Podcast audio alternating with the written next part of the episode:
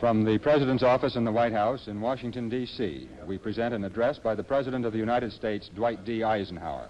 In holding scientific research and discovery in respect, as we should, we must also be alert to the equal and opposite danger that public policy could itself become the captive of a scientific, technological elite.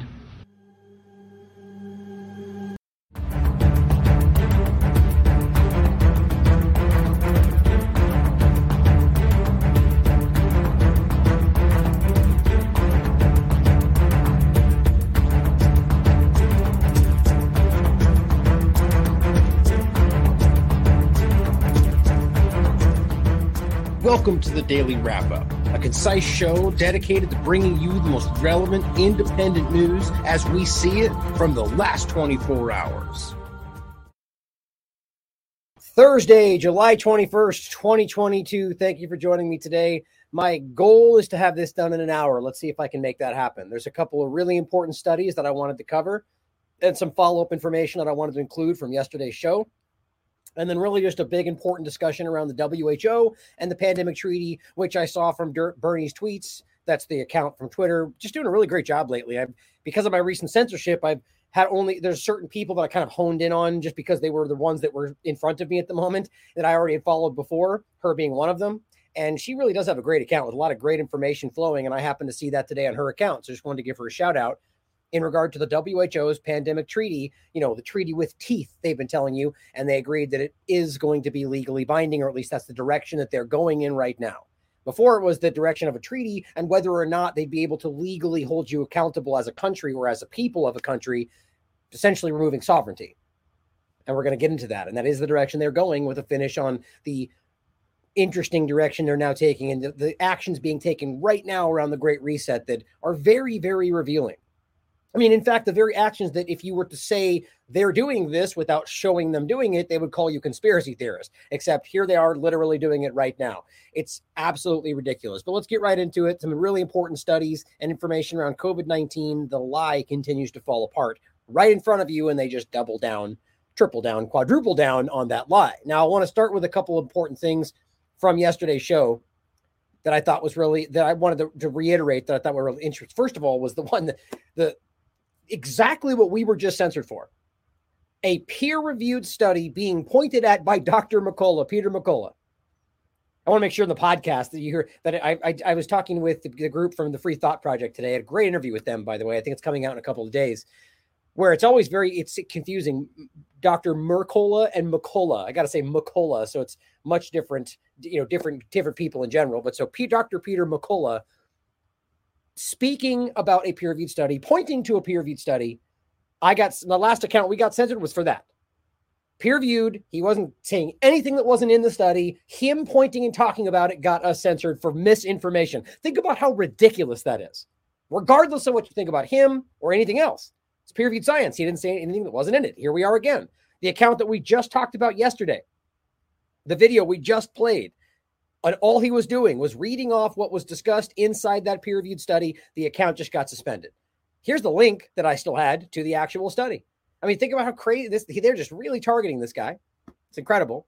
But here's the just to include it so you can check it out again because clearly they don't want you paying attention to this peer-reviewed science, which simply shows you that there's a high level, and this in this case it was 7,776, I believe. Uh, I'm trying to find the number really quickly off top of my head, but thousands of reports of throm- thromboembolic and thrombocytopenia events, thrombocytopenic events, blood clots, heart attack. This is incredible stuff, guys. They're finding this high level stuff in all three of these injections. This is stuff they just don't want you to talk about. Stuff that, in fact, both Whitney and I were both censored for for discussing in regard to specifically AstraZeneca on our Patreon account. Remember that? Remember, Patreon said we can't allow the spread of misinformation. Well, all we were saying was that it's capable of causing blood clots. Well, there you go for the hundred thousandth time. But it's being censored because that's where we are today. Here's another example that I forgot to point out yesterday. I showed you the video. Mark was pointing out how they were saying surgeons wear masks, so you should too. And then put a clip of a surgeon saying, a surgeon saying that's not true. and that's all it is. It's the following media includes potentially sensitive content. Really? It's just a doctor on Good Morning San Diego, a mainstream corporate media or corporate media's platform, saying, I'm a doctor. I've been published all over the place. I've done hundreds of publishing around mass, and those aren't. How is that sensitive content? Sensitive because it does not align with the narrative. There's, it's never been this obvious in history, guys, or in the history of this country, I should say. What she's saying is backed up by peer reviewed science. Now, you can disagree all you want how is that sensitive content if she's pointing at peer reviewed science and is a doctor herself? Just, I mean, you guys know this. It's not the, the point's really wasted on you guys. You all know. I mean, my God, this is where we are. So, bringing this to the point that brings us into the next point of the focal point of today, it's a little confusing. Dr. Clare Craig, we just talked about yesterday as well. Now, here is an interesting follow up to that. First, I saw this and was like, oh, great either the the German the, the web the, the uh, Twitter account that was covering the Ministry of Health co- uh, comments was either censored for pointing this out or they were forced to change it or maybe they got something wrong. One of those three options. And I said, "Oh great," because that was the focal point of our show yesterday. And I and I we, I showed you it came directly from the information coming from the German government. For whatever reason, it said it was deleted.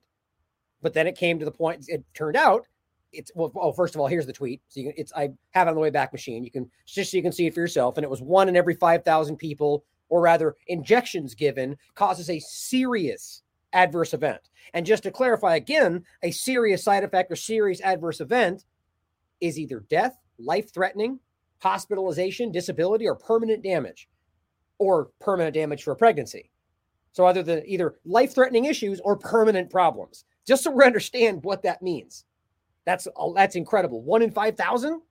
Well, turns out that they censored it because it's actually I mean, you could argue worse.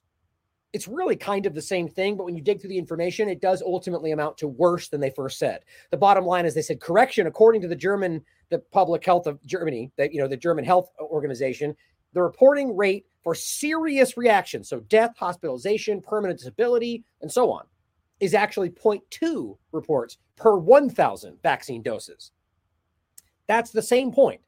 Point two, it's ultimately one in 5,000.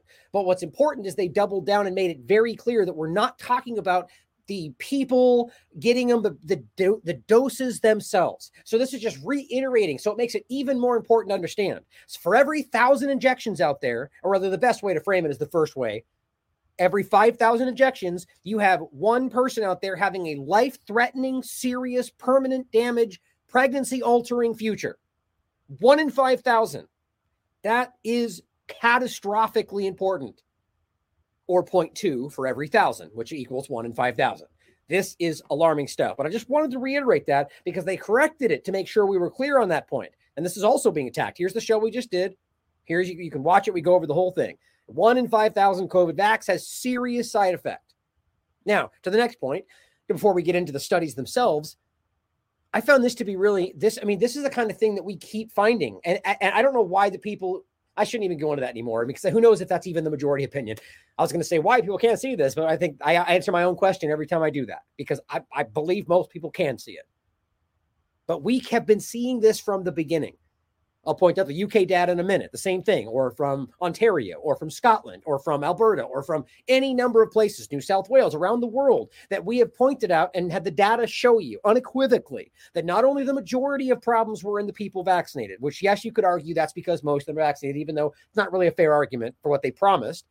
But then also the per 100,000 risk specifically for infection was dramatically higher. I was going to say drastically, dramatically higher in the injected, and it gets even worse the higher you get boosted. That's their data, and that's why they keep hiding it from you. It's not hard to miss. I mean, I guess I'll just point it. I'll come back to it. If they the point they want to pretend like we don't that we're too dumb to understand this, but the reason they put in the per one hundred thousand was to make it simple. That was their argument because the majority and the misinformation and the end blah blah blah. So it says per 100,000. That's how you break down risk that is stratified by different factors, ages, and different things, right? So per 100,000 risk you can see that the age groups, almost every single one of them, is three to four times higher the risk per 100,000, three doses compared to none. That's risk of getting infected, which that's the pandemic of the injected, that's the creation of the variants, that's the continuation of everything. That's incredible. But that's why they no longer show this. This was weeks and months ago. They just stopped doing this because we don't want to admit that this is happening. But back to this point, He says, Alarm. I just checked today's COVID update. This is Alberta on the Alberta Health site health website. The most damning evidence of the vaccine's ineffectiveness has been completely removed. Just lost my place really quick. Completely removed from the page. Screenshots a week apart. The vaccine outcomes tab has been deleted and the data is nowhere to be found. What do you know? I know you're completely shocked.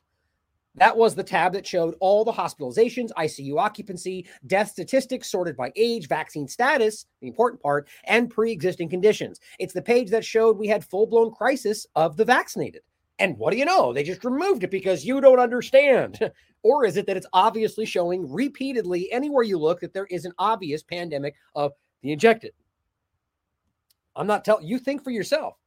Come to your own conclusions about the data that's in front of you. Just because I think one way doesn't mean I couldn't be wrong. You'll never hear a corporate media person say that. The bottom line is the data is un, is impossible to miss.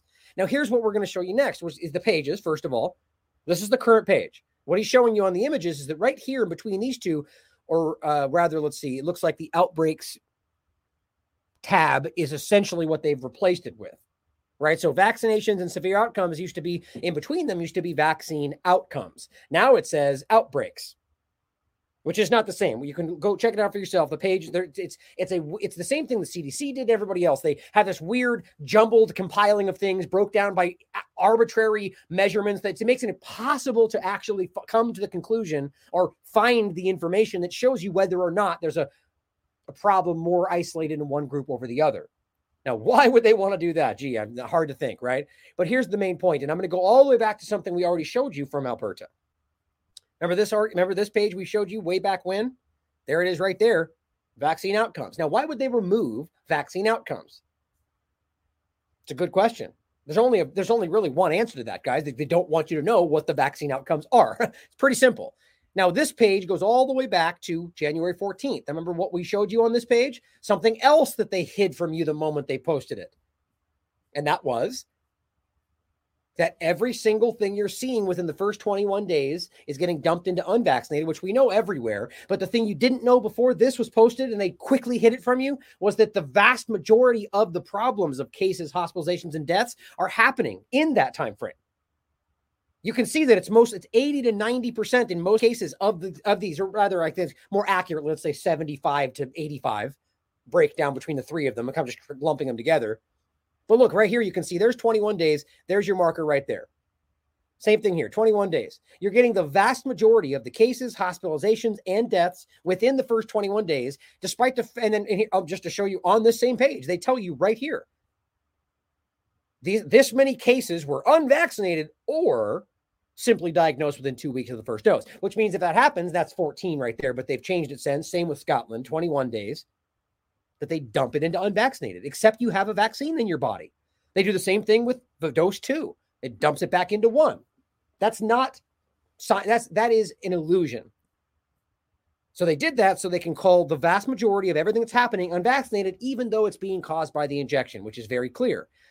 Now, this is current, or as of let's say June June 1st, just to make sure you can see that it's still there as of June 1st. Vaccine outcomes. But the point is today, gone. This is an active cover up and illusion. There's no way to misunderstand that. Hiding information is nothing other than a lack of transparency. This idea that you're just too dumb and that we if we put the right stuff out, the conspiracy theorist will use it to trick you. It I mean, so are they really trying to suggest that the fringe weirdos in their basements, how they frame them, right, are are better at this than them? That our efforts are overtaking their information and their massive resources and their governmental funding? Really? like, how, are they admitting simultaneously that we're fringe weirdos that have no effect, except look at them doing better than we are? We have to hide it because they'll trick you better than we will. that's none of that's true. The reality is the data is there and they just don't want you to see it. And by the way, here's a video that I'll include, which has almost 500,000 views on on Rumble, despite me weirdly getting no money from that, despite it being monetized. Different topic altogether. I still don't know why that is because nobody will respond to me from Rumble. Weird. But this video, I would play it, but it's like a 40 minute clip. It breaks down exactly this point what is happening with that data and what it shows you. It's incredible. They're hiding the problem in the unvaccinated. And this is why it's gotten so obvious. They don't even bother to call it the pandemic of the unvaccinated anymore. They're just trying to get away from that topic altogether. Now, bringing this to a couple quick points about how they're keeping this in your mind.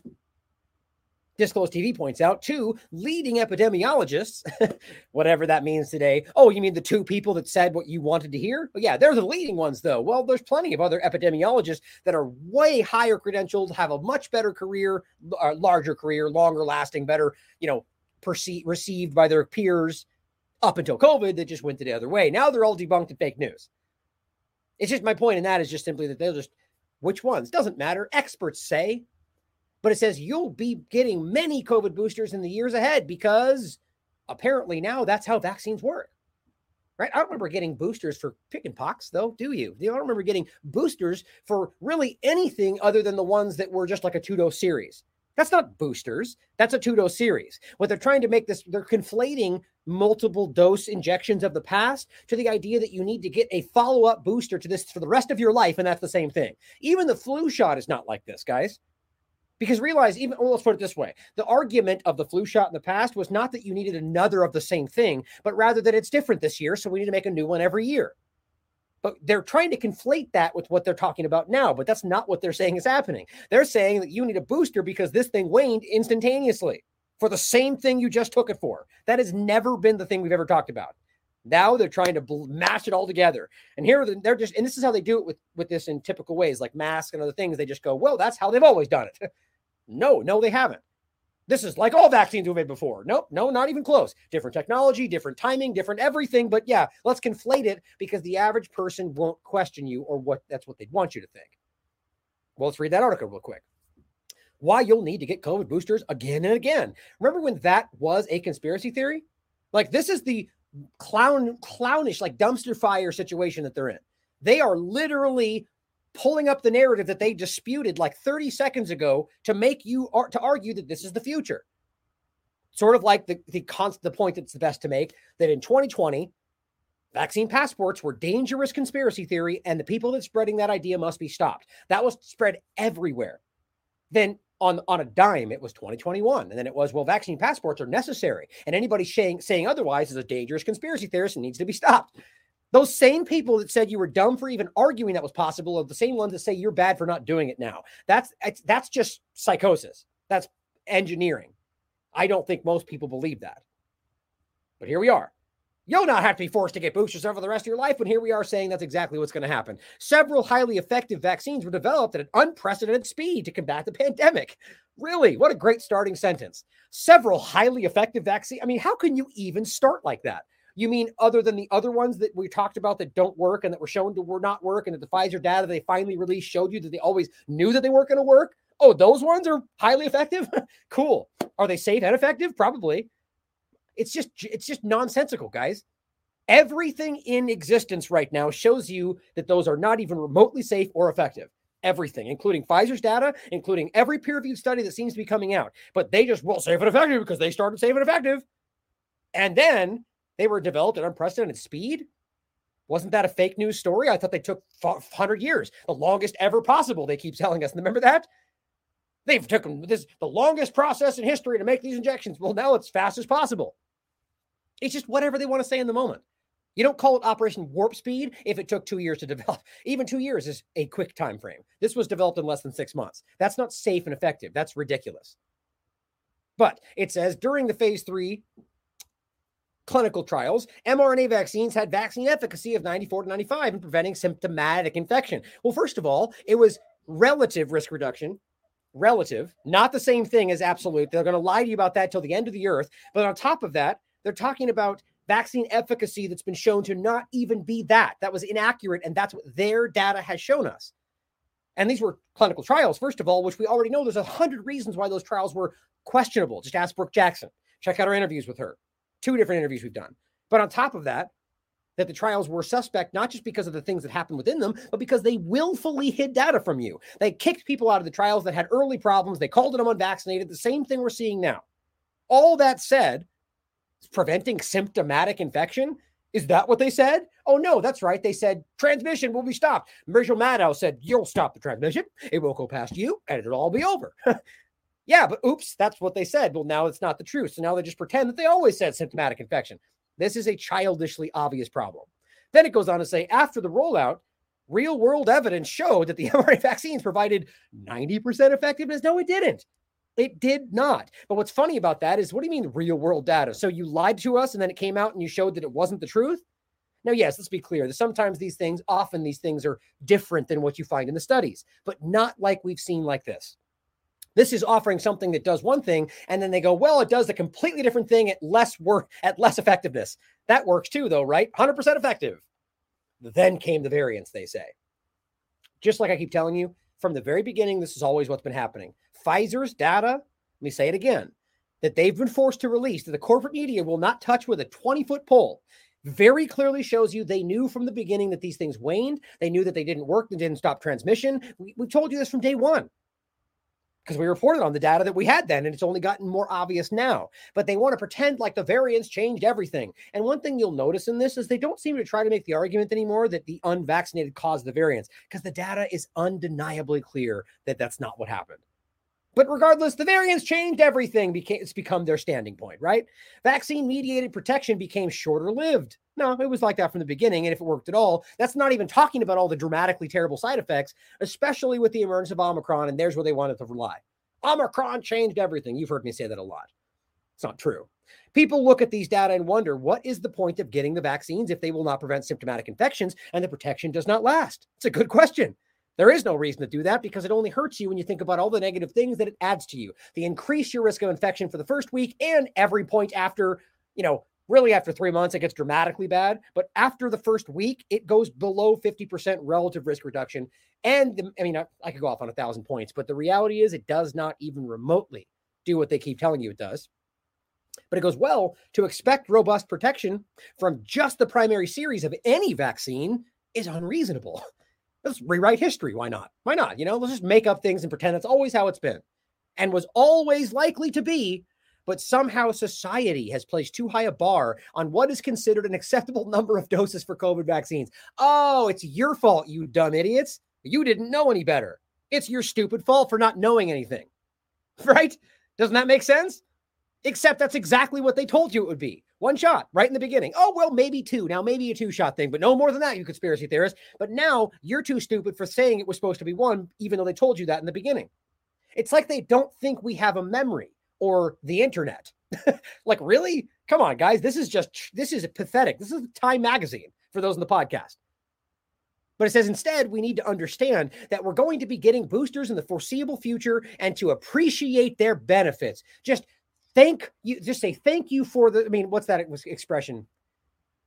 Please, sir, can I have some more? Kind of a thing, right? Just be appreciative of the small things these give you, despite all the negative side effects, and that you may die and break out in rashes and have a heart attack. But just be thankful. Just thank you. I just can't get past how ridiculous this is. Unacceptable number of doses. Again, don't forget that this has not been how any other thing has worked in the past. So, God forbid we should apply the previous model to what they're currently doing even though they pretend the current thing is just like it's always been. Makes sense, doesn't it? Well, it says we need to educate, maintain, and improve T and B cell responses to prevent severe disease. Well, here's the interesting part about that. What vaccine technology has always been the idea of immunity is that the you the, the you you produce antibodies to fight the problem. And then when you fight the problem, you develop T, B cells, memory B, the idea. So if it ever comes back around, well, that's how your body remembers to begin producing antibodies again. You know, you don't just produce antibodies for the rest of your life. That can be actually damaging to your body. That's what we're seeing happen right now with antibody dependent enhancement on top on top of the fact that it's being produced for something that's not even there anymore, which makes it exponentially worse. But the idea that they're selling you here is that your immune system doesn't work without an injection. That's what they tried to literally say before and act like natural immunity was a fake news story. But they realized we weren't that stupid. In fact, none of us are. I don't. I think most of you are smarter than they want to think. But they're pushing it in with a different angle, saying, "Well, it's just about helping improve it." Well, no, that's how your immune system is supposed to operate. The injections have been shown by peer-reviewed science and their own documentation to, in fact, hurt your immune system. That's why you've been hooked on these boosters. But it says boosters provide significant benefits to people who receive the primary series in preventing hospitalization and death. nope, sorry, that's not really what's happening. But what's interesting on top of that, boosters provide significant benefits to those who received the original series. Well, what's a booster? The same thing. Understand that. It's another it's the same thing you took first. What's interesting, so what they're basically saying is that thing only helps you if you took the first one. But the first one doesn't help you. It actually causes problems. That's what you need to understand. These things are hurting your body. Then, once you've hooked into this addiction, apparently, you need the booster to give you some kind of little surge of something it seems but my my thought is regardless of even that logic this is not helpful to anybody kind of feels like they're digging their way out of a hole doesn't it but either way just stop taking them guys because you are hurting yourself and that is what their data is showing people and this is just an effort to drive you into continuing that. Finally, it says researchers and industry are furiously working on developing next generation vaccines. But first, go ahead and take these ones now, though, quickly, as they're rushing to get something new. Why? because they're not working. But take those ones quick before they run out. Who falls for this stuff? I don't even. This is why they had to coerce and trick and threaten. Furiously working on the next ones, as they did with the current ones. Right. Again, insinuating or blatantly pointing out that they rushed this out, which have saved more than 14 million lives. How exactly do you quantify that? You see, my, this is they're, what they're doing with that is that is an observational estimate of what they argue these things that absolutely help everyone to take them would do. The point in there is the assumption they made, right? Because we know these vaccines save lives, therefore anyone that took it saved their life. So that's everybody. That, that's not the reality, though. And of course, within that 14 million, they don't factor in heart attacks, blood clots, and everything else that's killing lots of people. But says, but for now, take the booster doses. You're eligible to keep your immune system educated, educated, and up to date. So it has the best chance of protecting you from COVID 19 in the upcoming winter season the one that keep hyping that doesn't really pan out. And so we can prevent the enormous loss of life we expected last winter, but didn't happen though, with more than 300,000 people dying in the US from a disease that can be prevented by current boosters. But you just said that's not true. This, this is just a roundabout nonsensical argument. Take the thing doesn't help you because if you don't, you're going to die. But if you're going to die, take the booster. So it just, it just keeps running around in circles. They are trying to force people into this roundabout. I just can't see it any other way. Now, on that point, to continue forward, Biden just got COVID 19. Look at that. Right. Because because this is working, right? It's clearly working. Well, all said and done, guys, the reality is the peer reviewed science continues to find the opposite of what the people telling you to trust the science are continually saying.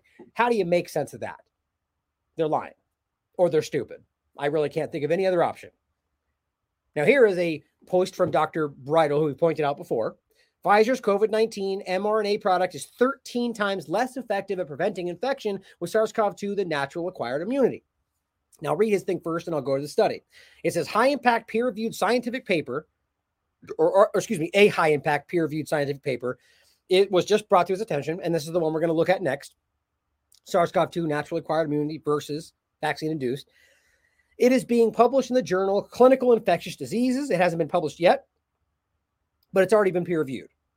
So just so it's clear, regardless of whether it's published there, it's a peer-reviewed scientific paper, which is all that really matters. The publications and the editorial teams, these are all very political processes, but it says processes. It says the top medical journals in the world is one of them is the clinical infectious diseases. Now I'll read this in a second. I just want to make highlight this so you can make sure that it's the same study. Our analysis demonstrate that the people without them you know, have a better chance than people that have them. But it says people whose first exposure was to natural infection with SARS CoV 2 were compared to those whose first exposure was via receipt of the Pfizer mRNA product. In other words, which source of quote immunity, and there's a reason those are in quotes, by the way, because I don't even believe that's what this is happening. It's a different topic, but it says could con- confer the best long term protection against infection with SARS CoV 2, which is the virus that causes COVID 19 in some people. As demonstrated in this paper, people whose immune response was induced by Pfizer's mRNA product were at 13 times greater risk of being infected with SARS CoV 2 as compared to people with naturally acquired immunity. It's pretty sound. But by the way, this is exactly what we found everywhere else. I could right now, I could do what I've done 100 times and literally bring up 15 different peer reviewed studies that all say durable, robust, lasting to different variants of concern. I've shown you a hundred times on this show. Still doesn't manage to break out somehow. But the reality is, I don't need to. Because any one of these should be enough to have this conversation, but people just don't care in these certain circles. This was April 5th, 2022. April 5th. It's July, by the way. Severe acute respiratory syndrome, coronavirus 2, naturally acquired immunity versus vaccine induced immunity. Reinfections versus breakthrough infections, a retrospective cohort study. Now it says SARS CoV 2, naive vaccinees, so people that, uh, that uh, have never gotten COVID 19 but got an injection, had a 13.06 fold increased risk for breakthrough infection with the Delta variant compared to unvaccinated, previously infected individuals. So, first off, and that's specifically during January to February 2021 when they did this part. But right there, now the first argument is going to be, well, that doesn't even matter because we're talking about Omicron. Well, no, it does matter though, because what this is looking at is not right now, but that time period. So that what this shows you guys is that they knew or rather didn't want you to find out that you were increasing your risk to the very thing that they told you you were fighting off. And this is not about death and hospitalization. This is infection. Breakthrough infection. This is what we keep showing you. This is increased, that you are increasing your risk by 13 fold by taking the thing that's supposed to stop you from getting sick. Now, regardless of whether you want to argue, well, it reduces hospitalization and death, which I still don't agree with, but just fine, say that. The point on top of everything else is that what they're pointing at to continue the illusion of why we're in danger is the idea of continual spread, cases. And then on top of that, talking about long COVID. Well, all of that has to do with simple transmission. They're the ones telling you variants continue to show up because of the continual transmission. That's what causes them. So, how do you deny what's actually causing the pandemic? What's actually causing the illusion? What's actually causing everything within their narrative is the point. It's impossible to miss, isn't it? The, increased risk was significant for symptomatic disease as well. So that just adds on to it that it's not just transmission, but getting sick symptoms. So how can you argue that mild symptoms are reduced when this is peer-reviewed study literally just found that you're in you have a 13-fold increased risk or just increased risk for getting symptoms if you took the injection. That's the opposite of what you're being told. Now it goes on to say, and that, by the way, that was between March 2020 and February 2021. Or no, excuse me. Just to be clear, the increased symptomatic disease part I just read was for the January to February 2021. Then it goes on to say between March 2020 and February 2021, just a little bit of a, a less of a time frame, but the same point. SARS-CoV-2 naive vaccinees still had a 5.96 fold increased risk for breakthrough infection and a 7.13 fold increased risk for symptomatic disease. So different time frame, same point. You have an increased risk of getting sick and an increased risk of having disease. The opposite of everything they're trying to tell you. This should end the conversation. Now it's not just this one study. This can this backs up every other one we've already shown you.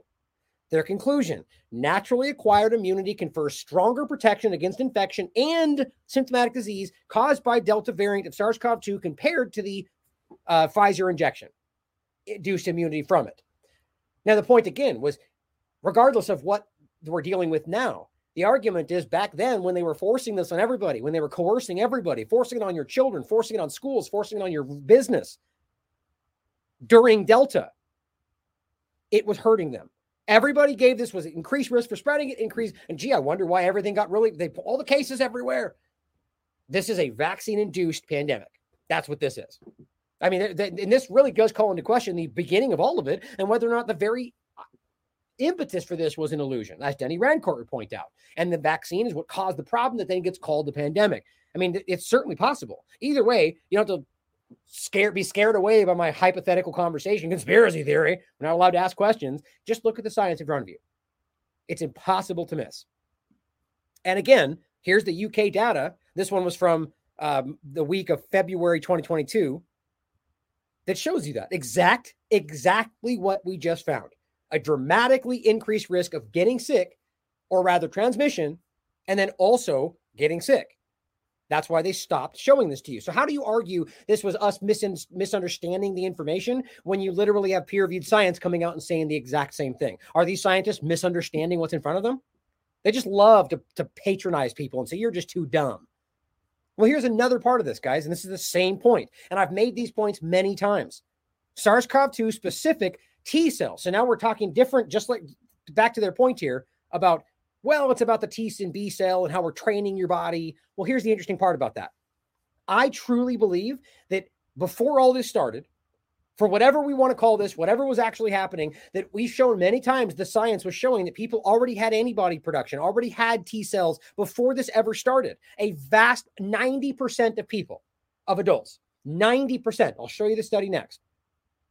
So when they're telling you we need to keep taking these injections to make sure these things are working, well, if 90% of people had this before, what actually happened here? Well, I believe the injection is what removed this stuff, hurt these people's bodies, and now they're repent- dependent on this thing to keep those things from coming or whatever they tell you is happening, or keep them coming, I should say. So here's the point July 14th, this is recent SARS CoV 2 specific T cells in unexposed adults. You've heard this argument from me already. Display broad trafficking potential and cross react with commensal antigens. Well, the abstract is a little. We'll, we'll go right to the, bot, the, the the meat of it, but you can read this for yourself too. It says the same thing. This is why you always want to read these entirely because a lot of times you get much more definitive information and explains better in the discussion. You know, the abstract can be manipulated. I don't want to mean like doesn't have to be nefarious, but in a lot of times we see the the actual data doesn't really align with what they say they find, and that's political today, in my opinion. But the discussion says T cells that recognize SARS CoV 2 are found in unexposed individuals. T cells that recognize SARS CoV 2 are found in unexposed individuals. Okay, just first point. How, okay, so how does that make sense to anybody? If you're finding T cells, which means that you've either already come across this or it's not what we're being told it is. It could be the common cold or anything else, right? That's to the point about this not really being what they're telling us it is not being isolated, right? Because the common cold is a coronavirus. T cells that recognize this are found in unexposed adults. But it says the experiments were performed using blood collected before 2020 to ensure the absence of prior SARS CoV 2 exposure, or at the very least, the, the time they said it was around. Overall, over 60% of SARS CoV 2 specific T cells examined acquired a memory phenotype in unexposed individuals. 60% of what they found were people that had never been exposed. This is a huge scandal. This is in and of itself a small uh, a small part of it. But this one thing should be huge. If there was a genuine corporate media out there, they would be going, look at that. That is challenging the entire narrative of where we are. It goes on to say the presence of a pre existing pool of T cells that can recognize SARS CoV 2 has generated a great deal of excitement for the possibility that they might provide superior responses to infections. Well, excitement in the scientists, but from the government's perspective, the media, this is terrifying. Because imagine what that's asked or what that would point out. Why would we need to force everyone to take these injections that we hyped up and lied about and, and, and profited from if they already have immunity? Oops. And then the question becomes why are these people struggling to keep that happening if they already had them, the majority? I think it's self explanatory. It goes on to say the, hetero- the heterogeneity within the pre existing repertoire is consistent with priming by various cross reactive sources and may contribute to the diversity of responses after exposure. This point being that this is previous and continues to be diverse in how it applies. Now it says these findings highlight the breadth of T cell recognition and suggest that lifelong exposures to a diverse microbial environment, you know, not hiding from everything and using hand sanitizer every day all the time, could have profound impacts on the composition of the immune repertoire.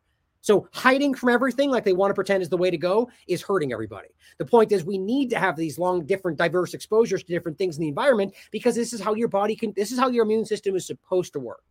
Pre-existing immune memory is typically studied in the context of exposure to related pathogens. So basically saying, well, if they have this, it's likely they already came into in, in they already crossed paths with COVID-19, right? So we study whether that has happened.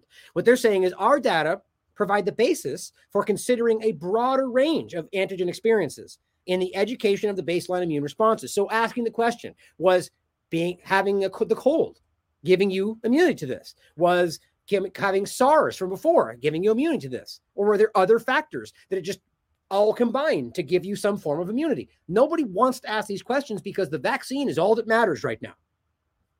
This gets even more important or actually no the next one that's, that's the main point but the next point is to bring this home is what i've continued to show you this entire time i mean how how important and sound is that but these are the ones that I've shown you. And this is what should really solidify this is this has been done and been discussed from the very beginning.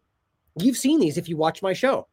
March 15th, 2021, guys. This is the one of the most important ones. And I usually skim the title just because I, I went over this a long time ago, but I'm going to read this again to you in case you forgot what it says. The study, the headline, a majority, a majority, it's actually 90%, by the way, of uninfected adults. So adults in this country, let's just say 18 and over, who have never come in contact with COVID 19 show, or rather, that you know, the argument being show pre-existing antibody reactivity, not T cell memory B, but pre- antibody reactivity. Or it does involve T cell and anti and memory B, but the point was antibodies. Listen to what this says, March 15, 2021. And remember, in conjunction with this new one that just came out, pre existing cross reactivity to SARS CoV 2 occurs in the absence of prior viral exposure. How do you possibly not include that in the conversation when you're forcing injections on people if they already potentially have immunity? And then also ask yourself, is that dangerous? The answer is yes, it can be. As they've already shown, other science, other studies have found that if you have immunity and you take the injection, it can cause problems. But here's what it says using a highly sensitive multiplex assay and positive negative thresholds established in infants in whom maternal antibodies have waned, in, in whom, excuse me, in, in infants in whom maternal antibodies have waned, we determined that more than 90% of uninfected adults showed antibody reactivity against the spike protein. Now that's important, interesting to think about, not just SARS, but the spike protein,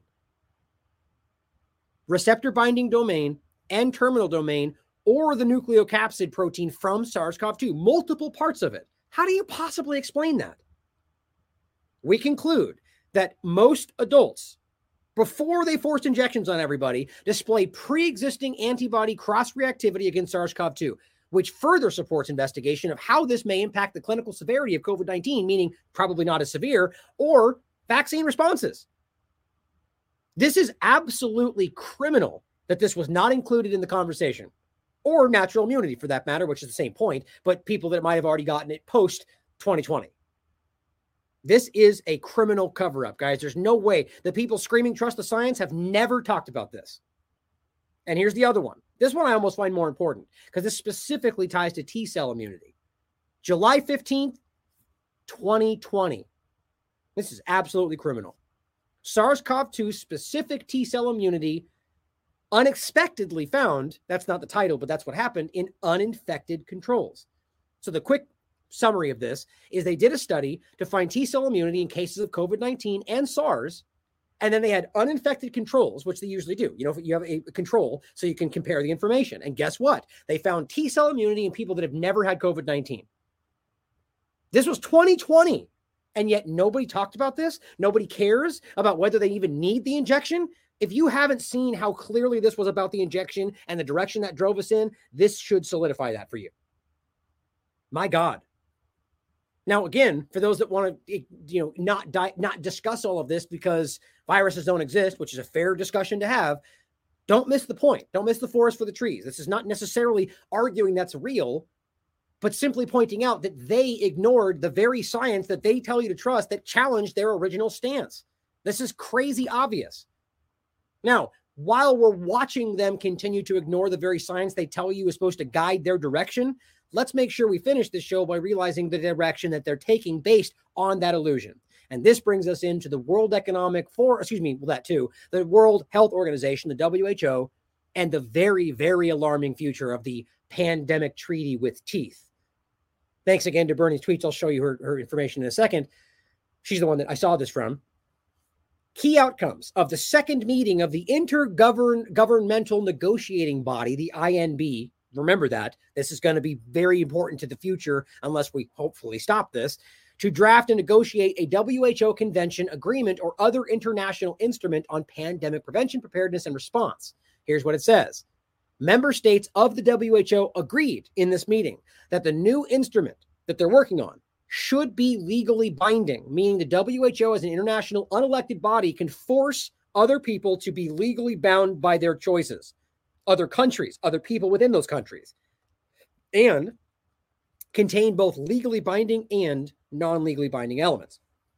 Bottom line is, They've already agreed. Now that doesn't mean it's going to happen for sure. Plenty of things can still happen, but they've just decided that they they are moving forward with the treaty with teeth, the legally binding WHO treaty, which can, they can use to force governments to do what they think or what they tell you they think is the right choice. Now, that remember, this is we already went over the information they've shared. This is like, let's say the US government stands up and says, Iran just had a breakout or an outbreak. Well, how would you know that? Well, it doesn't even matter. If they express enough concern, the WHO can stand up and say, Well, Iran, you have to let us in because they said so. It doesn't have to be US. It could be anybody. It could be in reverse. It could be Iran saying about the US. Well, of course, they probably wouldn't listen to them. But the point is simply that this is not what we should ever think makes sense in the world of sovereignty. Now, that goes on to make a couple different points in regard to this, but the real points here are what it actually says in the documentation. This is pretty alarming. Intergovernmental negotiating body. This is showing you right now the meetings which is which continue tomorrow. Provisional agenda, draft program of work, working draft presented on the basis of progress achieved of this body, but then the most part at the bottom, background information related to the identification of the intergovernmental negotiating body of the provision of the WHO Constitution under which the instrument should be adopted. So they're literally drafting a WHO Constitution, which is, you know, as much as you might think that's a good thing, realize that this is the beginning of a of a world government that has the legal authority, according to them, to dictate what you do in your country. This is crazy. Now, here is the provisional agenda. Uh, it says opening the session, adopting the agenda of the program of work, consideration of the working draft on the basis of progress achieved. I realize nobody's voting for any of this, guys. Identification of the provision of the Constitution of the WHO under which the instrument should be adopted in line with paragraph one. Pro- proposals from member states of entities to be included. So I'm that I'm I want I'm interested in finding out. What does that mean? Does that mean that they're only going to include certain people, but they're going to force everybody in the world to be bound by that? Uh, very interesting statement. Proposals from member states of the WHO of entities to be included in, in Annex E of the of document, and show, it shows this point. But interested to find out what that means. Here's the next part, and this is the overall draft, which I'll just include. There's a lot of information here. Working draft presented, but I just want to read a couple of these here where it goes on to point these out, the preamble, reaffirming the principle. This, I, this is what I always point out. They, they let's say they roll out a, a, an entire draft of everything that a challenge that attacks your rights, everything that attacks your right to free speech and everything else, right? And they start the document by saying, "We're reaffirming how much we care about free speech," and then they go on to dictate how they're going to remove your free speech. It means nothing when they do that, right? Just like this, reaffirming the principle of sovereignty of states in international cooperation and then they go on to list everything beneath it that talks about how that no longer matters. It's just childish. But recognizing that equity should remain as a principle, like even right there, what if that country doesn't care about that? Oh, how unfair. That's not allowed in the new woke world. Well, I'm not saying I, the point being is that these are things that you don't get to dictate in other countries, how they roll out their vaccinations, how they do this. And you could argue that they're wrong in how they do it, but the idea that you're outlining that that's supposed to be something that the guy, I mean, th- this is the beginning of how they frame their equitable, sustainable future, which those words aren't bad inherently, but they're bad because they don't mean what they're saying. Emphasizing that in order to make health for all a reality, again, you know, what if that country doesn't agree with these things? Individuals and communities to access high quality health services. There's a lot more alarming stuff in here. The necessity to work towards achieving strong and resilient health systems and universal health coverage. Recalling the International Health Regulations 2005 of the WHO and their importance in preventing, protecting against, controlling, and providing a public health response to international spread of disease. This is where it gets into the alarming stuff. Things that they can dictate that your countries can do or can't do that the international, like imagine, let's say you have a limited number of injections, but they force you to give some of them. Like I'm not even saying this in the context that I, you, in my opinion, we should be running scared of anything they tell you that they're putting out injection wise, vaccination or otherwise. But let's just say hypothetically, the argument is you have something that you want to use a certain way, and they go, no, no, no, you can't do that. You have to give it to them first, or them over there, or give half it to that country because they have less. That's the reality of what they're building. Recognizing that the international spread of disease is a global threat with serious consequences for public health. That's exactly the kind of thing they do with terrorism and how they set the table for this. This is going to be more alarming, but it goes on and on and on, guys. It's it's incredible. Now, finally, the last part I'm going to play some clips here for you. This is Bernie's tweets. Thank you again. Doing great work. Technology will be the driver of the Great Reset to write a new rule book from data to democracy itself. This is her actually telling us that we need to reevaluate the rule book for the new future. Oh, because COVID? No, because of just thing they've always been building long before COVID ever got here. But sure, they're going to use that to push it forward. As she says, total state control wrapped up in fluffy words in the hope that you won't notice its implications for your freedom. This should alarm everybody. Does me. And change is happening just as fast in other areas. So, since uh, the beginning of the pandemic, we saw an explosion in digital innovation and the use of tech. They enabled factories to stay open. They enabled companies to sell their products, people to access essential public services, you name it. We have to keep pace with this change. And that means that we will certainly have to write a new rule book for the digital economy and the digital society. So, covering everything. And who gets to dictate those rules? Who gets to vote on these rules being dictated by the European Union leader and, and the WFEF and the WHO. Nobody's voting for these, right? So who gets to dictate the new digital rules for the new digital world? And did we already decide that's what's going to happen? Is that what everybody wants? None of it matters, guys. Nobody anywhere in these countries are actually asking what their people want. They're arguing that everybody wants this because equitable, sustainable, and those aren't even what they're going to do. There's less everything's less equitable, less sustainable in what they're actually building. That's the incredible part about this.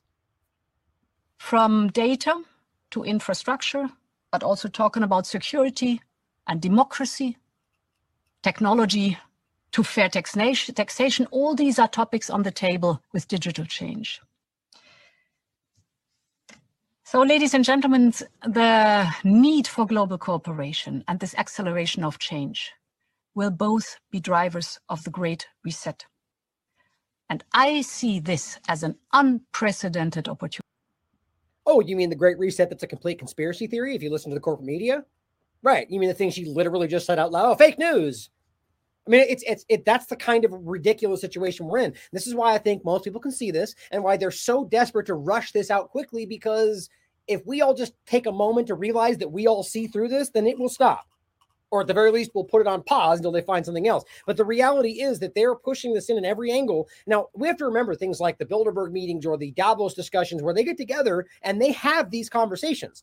Now, is it just coincidence that they step out of these meetings and suddenly they start rolling back different things, reducing carbon from farmers, slowing down airliners, like all these different actions that they, they are acting like are byproducts of what's going on? These are choices being made. And they're going, Putin did it. Well, no, he didn't do that. You guys are actually, like in other conversations, arguing why we should take this action to reduce the carbon and then reduce the oil, reduce the gas. Except then we point out, why are we struggling? Oh, Putin did it over there. But you just argue that's what you would do. But it's not you, though? Okay, that makes sense. Like this is all massive illusion. They are ta- they're taking actions right now to implement what they claim is the right thing to do. Now, whether they even think that's what the me- the point is or that's the cover, it really isn't. It doesn't matter.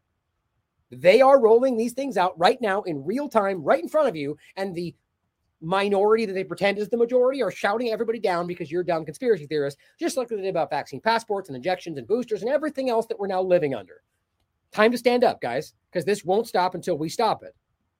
Here is the leader himself of the World Economic Forum. Again, Bernie's tweets No citizen anywhere in the world voted for this organization with its dystopian visions of a future that decides yours without your input right? Who decided they know what's right? And even if they do, quote, know what's right, why don't I get to make a choice for my life? Because it's not about you, it's the collective good. And everything, in, historically speaking, the worst of the worst has been argued under the guise of the greater good for the most people. And the marginalized people fall by the wayside. The very people they're pretending they're fighting for. He says they were they were a joke, but now they are deadly serious and embedded in your government right? The point is a joke. Like they framed him like that. Oh, you're a conspiracy theorist for even talking about these people until it's right on your doorstep. With all the current issues on our agenda, we tend to forget that we are in the midst of the fourth industrial revolution. Now, remember, that's an important thing. That's I keep trying to get people to see that. For years he's been talking about this distant future of the fourth industrial revolution and wow it's going to be implantables and changing your body with genetic editing and all the different things that we then talk about under covid-19 and you get laughed at by the corporate media right? But he's the one that's been telling you that's what would happen during that time frame. Now hear him when he tells you that's where we are. So when he told you that we'd have implantables and nanotechnology and all the different things he talked about right? The genetic editing which they don't they pretend isn't what's happening with these injections well, if he told you it was going to happen into the fourth industrial revolution and he's telling you that's where we are now, why is it so hard to believe that that's what they're doing to you? I mean, it's just this, this is basic stuff, guys. This is child level. They are telling you you just have to pay attention. Which accelerates the fourth industrial revolution, which accelerates global change in much more comprehensive and faster ways than the previous three revolutions. Now, again, on top of that, now is it COVID 19 that changed everything, or is it the fact that they rushed in the fourth industrial revolution? Right? They love to give COVID the cover like they do for everything else, but he, this this is a plan they've had for a long time. You you could you have to realize they either used it or made it happen. There's only two things that could happen here. This is something that's been pre-existing, uh, pre-existed, or pre what's the word there that existed before COVID nineteen. And you see, the difference of this fourth uh, industrial revolution is it doesn't change what you are doing, it changes you. If you take a genetic editing, right. uh, just as an example. Like this giddy face he has on him, like he's so excited about this stuff. They, I, I genuinely think these technocrats believe that they can make themselves immortal for the most part right? The idea of transhumanism and AI and putting your mind inside of a machine, like this is the kind of future that they believe they're building. So these people genuinely have at least a, po- concept of how they might be able to extend their lives using this technology. It's you who are changed. And of course, this has a big impact on your identity. Okay, so now they're going to tell you how that's going to happen, right? Let me know in the chat if you can still hear me. Apparently, perfect timing as the stream decides to struggle. Well, the next one we're going to get to is another point about the digital world, right? She just told you, just told you that the digital future is we need to change the rule book for the digital future, right? Well, here's the digital future they're building around you right now. The government has quietly announced plans for a contactless digital border. Obviously, you you will require digital ID and facial recognition at ports of entry. That's not hypothetical, it's a fact. Tracked, monitored, and controlled. It was always coming. They just didn't really want you to notice. Thank you again. Great tweet. Here's the actual this is on their page. This is July. This is t- yesterday this came out. Priti Patel. Home Secretary announces plans for contactless digital border.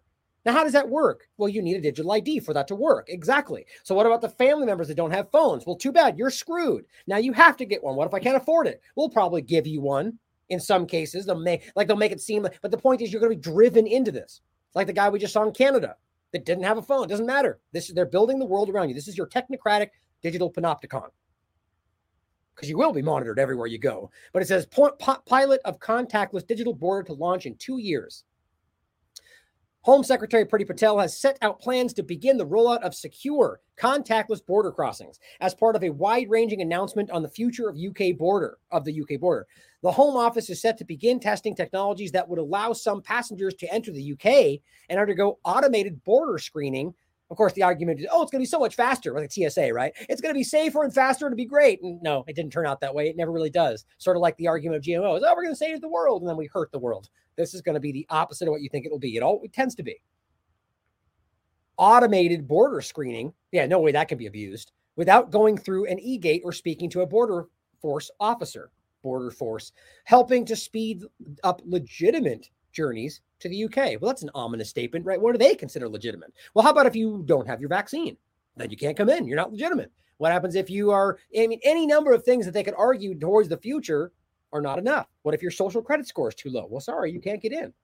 This is really happening in the world. So if you think this is crazy, just take a look at China as they point at them and argue that's the future we should be having. The passengers will uh, instead undergo pre screening and be identified at the border instantaneously by this AI, probably using the, la- the latest technology. Exactly. Ensuring the security of the border and the UK public. Oh, is that what's happening? Or ensuring that you control the public and the border. The Home Office aims to begin the pilot testing at 2024. A distinct identity and voice for the border force within the Home Office. So they're going to designate an entire position for this. That's an alarming reality, guys. They're building you in. Now, at, to see how this kind of uh, you know 2030 agenda push is actually happening in real time. And then as they pretend it's anybody else's fault but their own choices to i guess uh, capitulate to some agenda about lowering carbon or whatever they're doing like even though nobody voted for this and even though this has dramatic impact on your life and they just blame putin arbitrarily they're doing this to you right now. Here's a point from honolulu. High rises guzzle electricity. So a new law is aimed at changing that.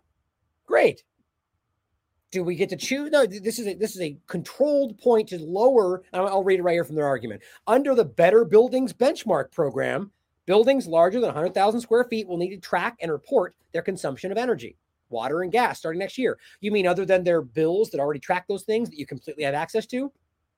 Right? I mean, what is that about? That's this is there's something weird with that, but it says the concept behind the law is simple, but the hope is that documenting energy use and carbon emissions will promote efforts to reduce costs and find clean alternatives. So this is about training you to recognize that you're doing the wrong thing and monitoring your carbon emissions, right? Because the, the you know the individuals we have to focus on, not the U.S. military or the massive you know merchants of death or all the big companies that are just going to pay their fine and continue to pollute, right? The bill, the hope is Bill 22 will also help the state reach the goal of zero emissions by 2045. Right. Did we vote on this kind of stuff? Is that actually what is that, going to accomplish that or what they're going to do? In fact, I mean, everything about this is unelected technocrats driving the direction. I'm not even arguing. You may think that's the right thing to do. It still doesn't change the fact that it's supposed to be something that you have a say in. This is a greater good argument. If zero emissions is the goal, then that's going to affect your life. And it is right now. They, and they won't admit that. Today, we're talking about electricity and carbon emissions from electricity. Right. It, didn't they just vote that gas and oil and nuclear technology and weapons are considered green? So what are we talking about? Like, in case you didn't see that, let me see if I can even bring that up real quick before I wrap this. Yep, there it is. Look at that. This is the older version of it, but there's a new one where they just voted on. Oh, here, this I'll include just this. Here's where they brought up the idea and said, "Should we do that?" As the weapons manufacturers are petitioning them, and they just ruled to do this. Weapons Group points to Ukraine bid to shape the ESG rulebook. As it says, ESG meaning environmental, social, and governance investing rules. They are actually discussing the idea that, where is it? Right, that weapons, right? Oh, because Russia, shocking, right? That weapons should be listed as something that's environmental or sustainable. Well, guess what? They went further. Not just weapons, but nuclear technology, oil, and gas. That just happened. I did a whole show on it. So this is all about you and controlling your life under the illusion that we're doing the right thing. But in the future, we need to start talking about all the sources of carbon emissions, right? All of them, except the government and things we, that we exclude for our own benefit. And that's another effort that we have. Buildings can have a huge part in that as well.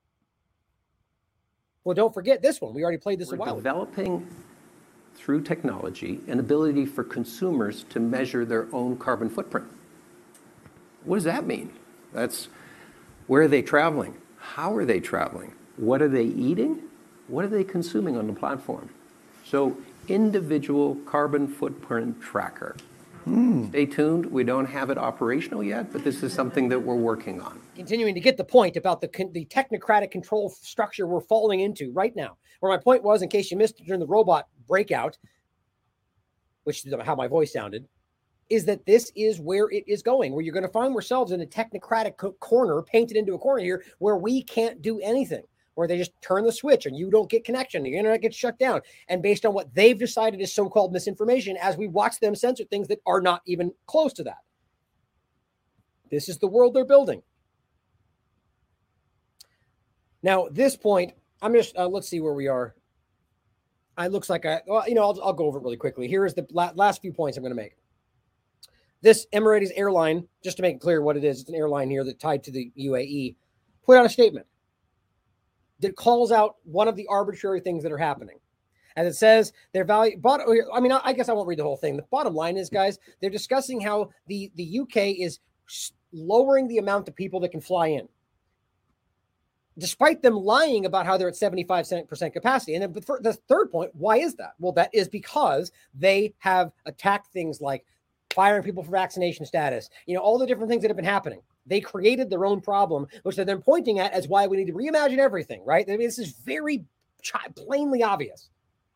But the Emiratis pointed out, they said, this is ridiculous. We can't do this. It's not it, uh, arguably. Bottom line is, this is an arbitrary action to reduce the use of airliners, it would seem. Now, whether or not that's because of some other reason, or it's just another action being taken independently of you and your choices and what you voted for to lower carbon emissions at your expense while blaming anything else, sort of like shortage of people or food supply or anything else they're using. So you can read through it for yourself. It goes on to make these points, but then it seems that they've then followed up and kind of come to an agreement just so we can see the conclusion as well. But even people within this are calling this out, going, this doesn't make sense. All of this seems to be at the expense of you to the effort to reduce carbon emissions for some arbitrary 2030 goal when that isn't even soundly what we should be doing. There are plenty of high level experts that challenge the very idea of what climate change is or the idea that we need to even reduce carbon emissions. And I'm not even telling you my opinion here. I'm just saying that there's dispute on what the right direction should be.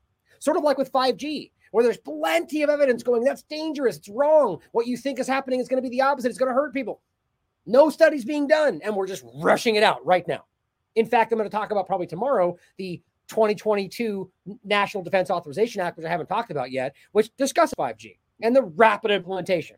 Right? It's just it, this is the kind of thing we're talking about. This is being rushed out under a quick guise of emergency or necessity, and the reality is we won't find out how poorly this helps you, or in fact how much it hurts you, until it's too late, unless we do something. And a lot of the people out there that are being either by design removed or removed for obvious reasons continue to be sh- tied back to the World Economic Forum. The only two people that are going to be potentially the, the prime minister of UK right now are both tied to the World Economic Forum. Here's another point. The, this Ranil, however you pronounce the last name, is the new president of Sri Lanka, right? The last guy stepped down saying that because the people wanted me to, I will step down. Well, now it says meet the new boss, same as the old boss. King is dead, long live the king. Here's what he says WEF has posted an article I wrote ahead of the 27th World Economic Forum, outlining what we have delivered in government to boost our economy and support people and our plans to make Sri Lanka a rich country by 2025. Just bottom line is he is connected to the World Economic Forum. What a shock. Well, here's another point. Sri Lanka braced for more unrest as the new president that we just discussed vows crackdowns on fascist protests. Well, that seems a little too on the nose, right? Quote If you try to topple the government, occupy the president's office and the prime minister's office, that is not democracy. It's against the law. Well, you could uh, you could disagree or agree with that, but the point is, this seems weirdly tapped into the January 6th focus and everything else that ties into the larger agenda. That people standing up for their rights while they're being taken away are fascist, white supremacist, terrorist, whatever they want to call them. And he's that guy right there, World Economic Forum. You can't miss this. And by the way, the the Italy's prime minister just resigned out of nowhere. President to dissolve the par what dissolve the parliament? What is going on? The entire UK cabinet just steps down. These people are switching out. People are. I mean, this, what we're watching right now is crazy and unprecedented, and they're acting like this is just another day while pointing at anything else they want to point at or, or reframing it as some sort of right direction. This is crazy. Are we watching people get removed? We watching some kind of massive transition? Bottom line is, guys, that everything we don't get the picture. The media, the government, they are doing everything in their power to hide information from you everywhere. But the, the main point is that you know this. You know where we are right now. That's just, uh, this is just the last point. I, here's where I'm ending right here. You know where we are. We can all see what's really going on, how they're hiding the stuff. The, the point again is we need to stand together crossing party lines, standing up and letting people see that we are not being represented. And hopefully, other countries' peoples can do the same. It's going to become very difficult to frame this as some kind of fascist revolution pushback from a small fringe group when most of the world is collectively standing up and using free speech platforms to make it clear. It's time to stand up, guys. Now is the time because we are this close. Now, I'm not trying to be hyperbolic or fear mongering. It's just the reality of where we are. Now, I can't know for sure what the next step will be or that it will end up what in the direction that I think it will. But I do know that they're not asking your opinion. I do know that they're making choices based on what they've decided is what's right for you, not what you've decided what's right for you. That should be enough. plus all the evidence of all the damage they're doing by what they're forcing on people. But you know, fake news, conspiracy theory. Thank you as always for being here, guys, because we will not stop. I love you all, as always. Question everything. Come to your own conclusions. Stay vigilant. What the fourth industrial revolution will lead to is a fusion of our physical, our digital, and our biological identities. The difference of this fourth uh, industrial revolution is it doesn't change what you are doing. It changes you. If you take genetic editing, right. uh, just as an example, it's you who are changed. Yeah. And of yeah. course, this has a big impact on yeah. your identity. It is important to use the COVID 19 crisis as a timely opportunity. So people assume uh, we are just going back uh, to the good old world which we had, um, and everything will be normal again in how we are used to normal, in the old fashion. This is, uh, let's say, fiction. It will not happen. Um, the the uh, cut which we have now um, is much too strong uh, in order not to leave traces.